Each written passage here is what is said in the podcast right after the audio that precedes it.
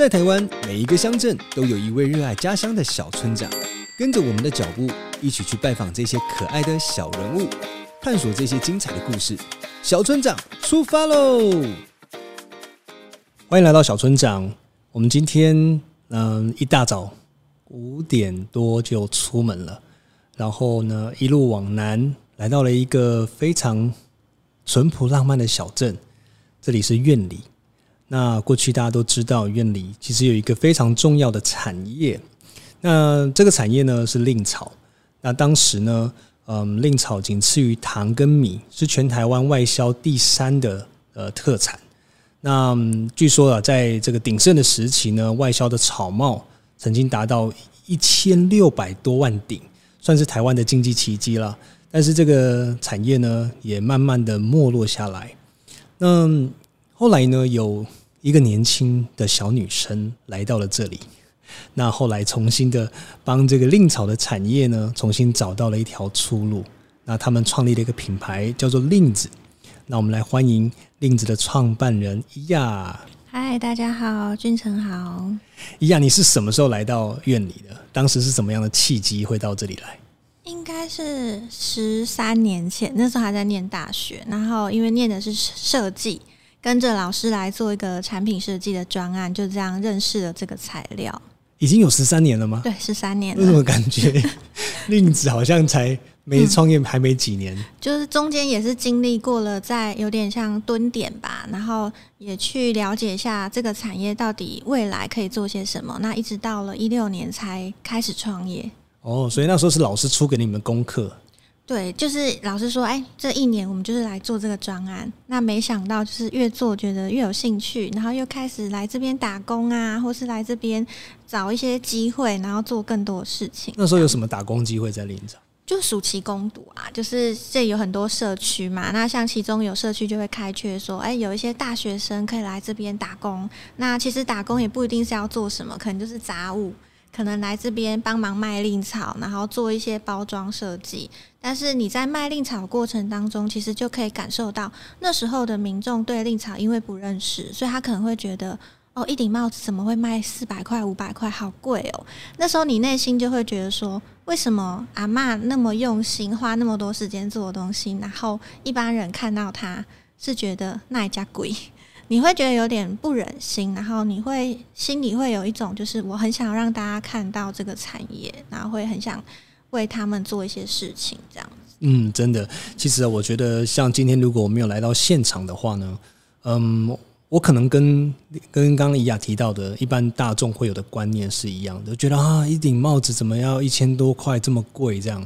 但是我今天从早上一大早就跟着下田，然后呢去割去收割啊，然后收割完之后呢要曝晒，那曝晒完之后，它也不是就能马上就拿去做编织了，它中间还有很多道的处理的工序，而且是完全没有办法透过机器来协助生产的，全部都是手工。全部都是人人力，那我真的觉得啊，这顶帽子非常的不容易啊，而且也是我觉得算是千岁团的阿嬷们，嗯，加起来应该都超过一千岁了，对对对。那他们呢，一手一手的这样慢慢慢慢的去把这顶帽子编织起来，所以其实我觉得，如果从整个生产的时间，然后还有编织的过程来说，这顶草帽如果一千多块，真的是蛮便宜的了，嗯，对。那从从台湾的这个令草的产业哦。嗯，当时多兴盛，可不可以你？你你的填调过程当中，应该有有这样的记录吧？对，呃，最兴盛的时期应该就是大概是在呃一一九二零到一九四零左右那个年代。那那时候我们几乎都笑日本嘛。那那时候阿嬷他们就是去分享说那个时候发生的事情。他就说我家里只要有两个、三个人编令草，其实。他们全家是可以，小孩都有书可以念，然后全家就可以穿新衣呀、啊，然后生活过得还不错。然后鼎盛时期就是一千多万顶的帽子外销，然后造成算是在地的一个经济奇迹。同时间应该有最多应该有四万多名的妇女同时间在做这个编织的工作。哇塞！哎、欸，你刚刚一千六百多万顶是一年吗？嗯、对，一年的只有帽子哦，不包含席类制品。哇，所以这真的是，这个真的是带来很丰收的这个这个税收这个收入哎、那后来呢？为什么这个产业开始没落？就是大概一九七零，就是台湾工业化。像以院里来说，有成衣工厂，有制鞋工厂兴起。那那个时候，其实工厂喜欢用年轻的女生，所以大概呃十多岁、二十岁左右的女生，她们发现说，哎，她们到工厂里面做生产线的工作，她的收入其实已经开始变。比编令茶还要高了。那机器化的东西渐渐取代手作，然后取代呃塑胶制品，取代了这些天然的呃材料之后，慢慢的销量渐减嘛。那呃女生又都跑到工厂里面工作之后，只剩下一些当年算是中年，就是他们不好找工作这些妇女，仍旧在家里编织。所以这个产业到现在没有完全不见，就是因为还有这群人在当时默默的在家里，然后继续做这件事情。嗯嗯，算是有点在消磨时间了。对，然后有一点小零用钱。对对对。那宜亚，你为什么会想要成立令子这个品牌？嗯，呃，因为其实也蹲点好几年嘛，然后看到了一些产业现况。当然，就是你问阿嬷为什么不传承，她只会回你说。这这也无真道，他不想要他的小孩，不想让他孙子从事这个东西。那你会发现，更进一步去探究，会发现说，哎，就是因为没有人要学，然后产业经济价值不高，然后赚不到钱，年轻人自然不会愿意回来投入。那那时候我心里就想说，那阿嬷自己都不认同，或是他觉得这没前途，那更何况是其他人？中生代或是年轻人呢？所以那时候心里就会有一一股想法，就是如果我能够透过这件事情在这地方存活下来，是不是就给阿嬷一个就是证明说，阿嬷你看我可以，就是我是年轻人，可是我投入了，然后是。可以再这样生活下去，然后阿妈是不是也会愿意支持，或者他就会愿意把技术交给年轻一点的人？嗯。他其实不是不愿意教，他是心疼，他是不愿意说我们在这么年，他们觉得是很好的年纪，然后没有在外地找更好的工作。所以我我其实那时候创业，我们就是想要给。产业链当中的职人们，一个好的产业环境，让大家觉得我不管是在编令草，或者是种，或者是加工的人，其实在这产业当中找到自己最有自信，然后找到认同感，然后呃自己觉得很快乐参与之后，自然而然年轻人看到他也会觉得是有希望的，而不是以比较负面的想法去做这件事情。对他们来讲，其实也是一种。就是看看你像看孙子一样哦。对对对，所以他们其实应该也很开心。我今天跟他们互动，觉得他们真的把你当得像自己的孙子一样。你们现在合作多少个阿妈？我们现在呃院里加通宵加起来有四十位，有四十位。对，那他们做的这个技法或者是编织的成品都不一样吗？对，因为每个人从小学的，或者是每个地方。早期在收购就会有分区，比如说有人可能只做帽子，有人只做草席，有人只做包包或坐垫，所以其实到现在我们就会有分生产线。比如说哪些人，因为他年纪大，他可能只能做固定的样式；哪些人他脑筋比较灵活，或是年纪比较年轻，他可以在上我们的进修课程，他可能可以做包包或做我们设计的产品。那我们就会把每个人去做个技术的分层。阿妈他们都已经是老师傅，还要上课。对啊，因为呃，有些人会说啊，你这这包爱给小，嘎这包包也给小，这包包他喝给呢。因为我们可能包包会透过异材质的结合，那它可能卖的通路是不同的。那我们回推回来，我们给的收购价格就可以比较高。那我们就会鼓励他们，你如果愿意进修，我们就开免费的课程。那你来上课，上完课之后你做样品，如果通过我们的考验，那你就可以接这个订单。那他们就会自主学习。这样，那那个课程的老师是谁？我们就是会找，比如说做包包的老师是。谁做的最好？他们没有固定的老师，我们不会说同一个老师教所有，因为早期就是谁就是擅长做这个，谁就擅长做那个。哦，那个阿嬷就是老师啦。对对对，彼此是彼此的老师。哦，很酷哎！那怡雅，你你在这个创业的过程当中，一直到现在，你有没有遇过什么困难的事情？因为其实要创立一个品牌，真的是不太容易。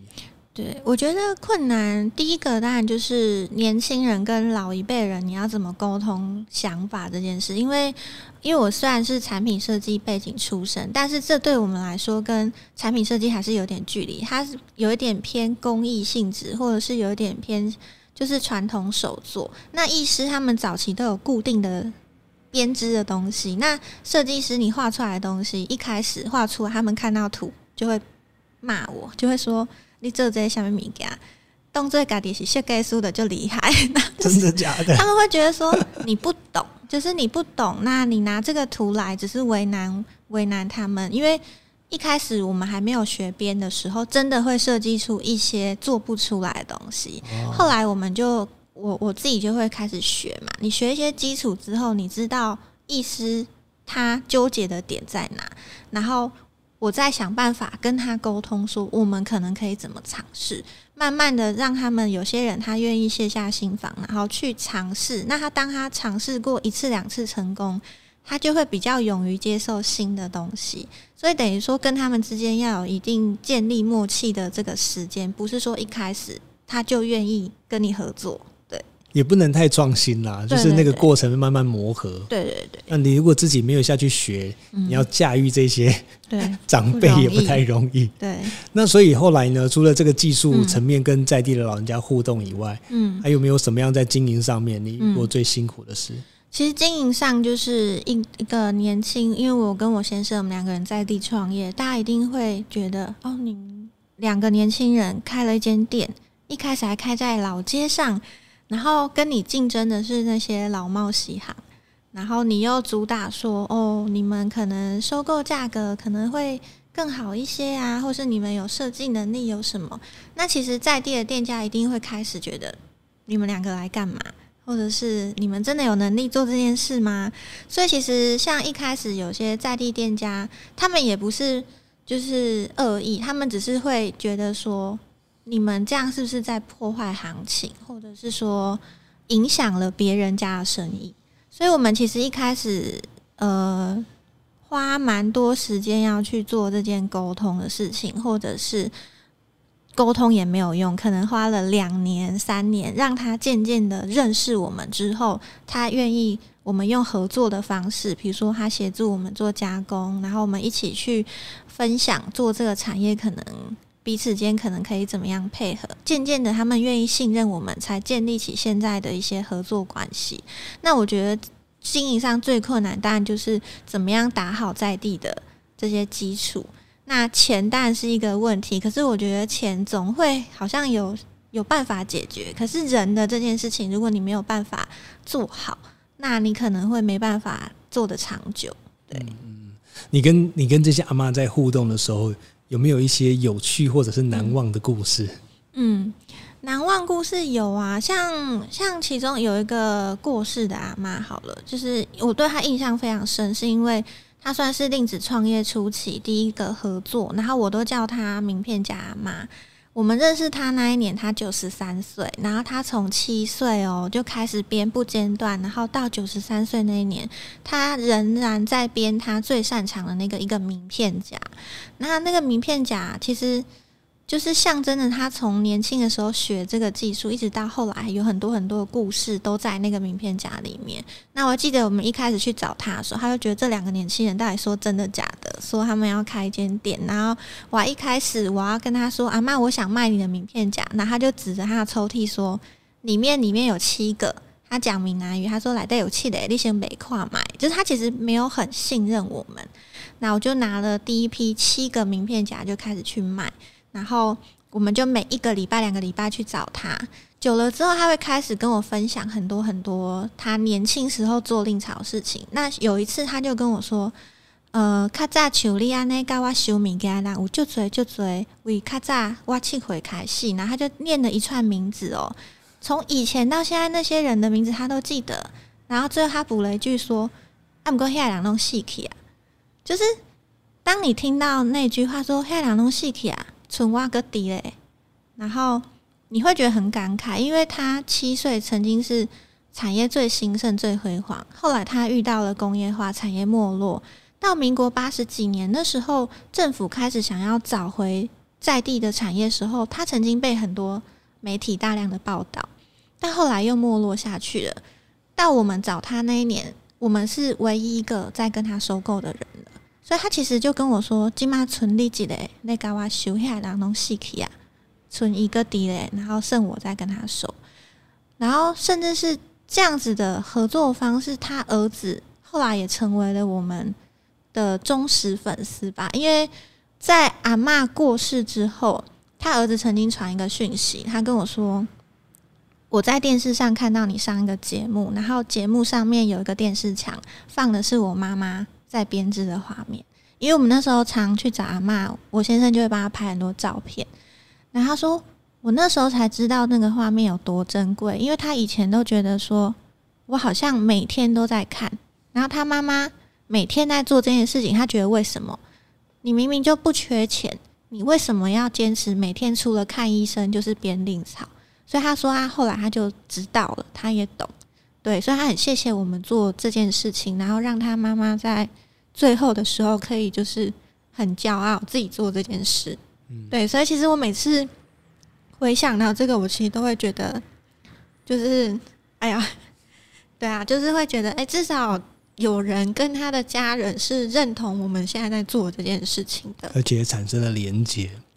真的，我觉得这段故事真的好感动哦，就是可以透露出，呃，整个产业从兴盛到没落，然后有一个长辈，我觉得他算是一个职人啊，嗯，就这一辈子就只坚守的这份。呃，事业，然后把这个技术一直一直传承下去，一直做下去，然后一直到最后面，呃，也能够得到家人的认同，我觉得非常的不容易。一样，你可不可以跟我们分享一下？因为我想大家对于令草的这个产业哦，可能还是呃或多或少还是不太了解。那整个从令草栽种到完成一个帽子这样一个作品，它整个步骤包含到需要花费多少时间？嗯，像如果我以一顶草帽来说好了，呃，从令草原料在种植种下去那一刻到一起收成，大概三个半月。那这三个半月收割以后，它其实还要经历过曝晒跟呃整理草料的阶段，才会进到工艺师的手里。所以这过程大概又要一个月。曝晒要曝晒多久？大概十多天。其实要看太阳现在的就是。日照程度，但平均下来大概是十二十三天左右。每天每天那个曝晒的过程，可不可以跟大家分享一下？嗯、就是像刚收割下来，我们就是还很绿嘛，我们就会先前面两天先把它晒成黄褐色。那初步的晒过之后，它就会开始绑成一束一束的，方便日后去翻面。那两天后把它绑成一束一束之后，大概就要晒个五天到一个礼拜，然后每天就是大概要做两三次的翻面，让它晒得均匀，颜色草头草尾，然后都要晒到。晒完之后呢，就会先开始做，就是看一下天气状况，如果 OK 继续晒，然后再来就是会做呃分类，比如说我们草料有不同的长度，不同长度的草适合做不同的产品，所以阿嬷他们是很珍惜那个草料。我如果要做小产品，我不会去买长的草，因为它是称斤在卖的嘛。对，所以他们就要找到最适合长度。但是阿嬷年纪大，她又不可能自己做分级，因为分级很累，是我们要站在一个桌子高度的台子上面，然后就是要一束一束的去把令草从高到低做分类。那这个动作其实也是要晒太阳，然后阿嬷是可能没办法。那我们做完分类之后，才会让阿嬷来挑选，说我要什么长度。我大概是要一起草，还是二级草？二级草比较软，比较韧性，还是说三级草是比较就是短小？就是看他们的需求。那他们挑完之后，可能才会进入到我的选草啊、吸草、垂草等等的环节，这样。所以其实真的要能够编，对。中间还要还要还要再再再像剖竹子一样，对不对？对，就是要拿缝衣针一根一根的去剖成二分之一或者是三分之一的宽度，这样。然后剖完之后，还要你刚刚说还在锤，还要锤？为什么要锤？就是因为令草我们在就是它本身是三角形的，它其实是会有尖角。那虽然说我们已经剖开了，可是它的纤维在还没有碰到水的时候是比较硬脆的，但是当它吸收了水分，它变得很有韧性，就是在编的过程中，你用力拉扯，它都不会断掉，它是可以编得更扎实。所以我们就要加水下去捶打，然后让草比较柔软之后，我们再编也比较不会让我们的手就是呃可能受伤啊之类的。那所以你们后来在经营令子的时候，跟在地的这些呃工艺家合作。那你们加了哪些创新的元素进来？我们其实首先就会在思考说，令草呃要怎么样让现代人他是可以愿意在生活中使用的。那当然一部分我们保留了原本就有的产品，比如说比较席垫类或者是帽子类的产品是吸湿排汗。那比较创新的部分，我们就在思考跟异材质结合，因为比如说布料或者是皮革或者是呃一些。呃，其他的编织的素材，其实主要就在思考说，异材质的结合有没有可能创造更多的呃实用性，或者是增加它的耐用度。那一旦增加耐用度，可能客人会愿意呃消费它，会觉得说哦，它其实也很实用，也很耐用，或者是比较符合年轻人的想法的话，我们就会去增加一些联名的。合作，比如说跟一些干燥花品牌啊，或者是木头的材质的品牌，然后我们去创造更多的合作的模式。然后其实主要就是想要让令草重新走回人的生活当中，而不是好像只有我阿公阿妈才会使用的产品这样。你们后来好像有做一个集资的计划，对吗？对，这是什么样的一个集资？嗯，就是因为我们大部分的主力产品其实是夏天的草帽，但我们后来发现草帽它。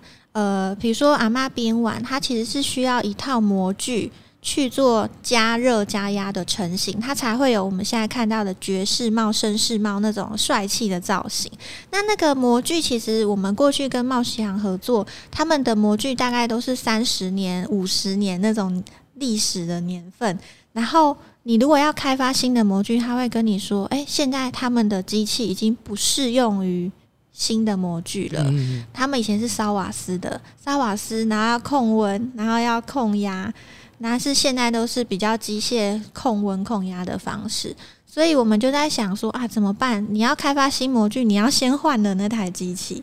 那我们不可能说茂喜行有那个资金，那我们令子也还没有那个能力，所以我们在一九年才会推出所谓的群众集资，希望可以透过群众的力量，有点像用预购的方式跟我们订草帽，然后我们先用这笔钱去购买这套机器，然后每年可以开发新的帽子的模具，会比较符合现代人愿意戴的款式。这样，那我们就是可以透过模具去创造更多的价值，然后阿嬷的订单才会比较稳定一些，这样。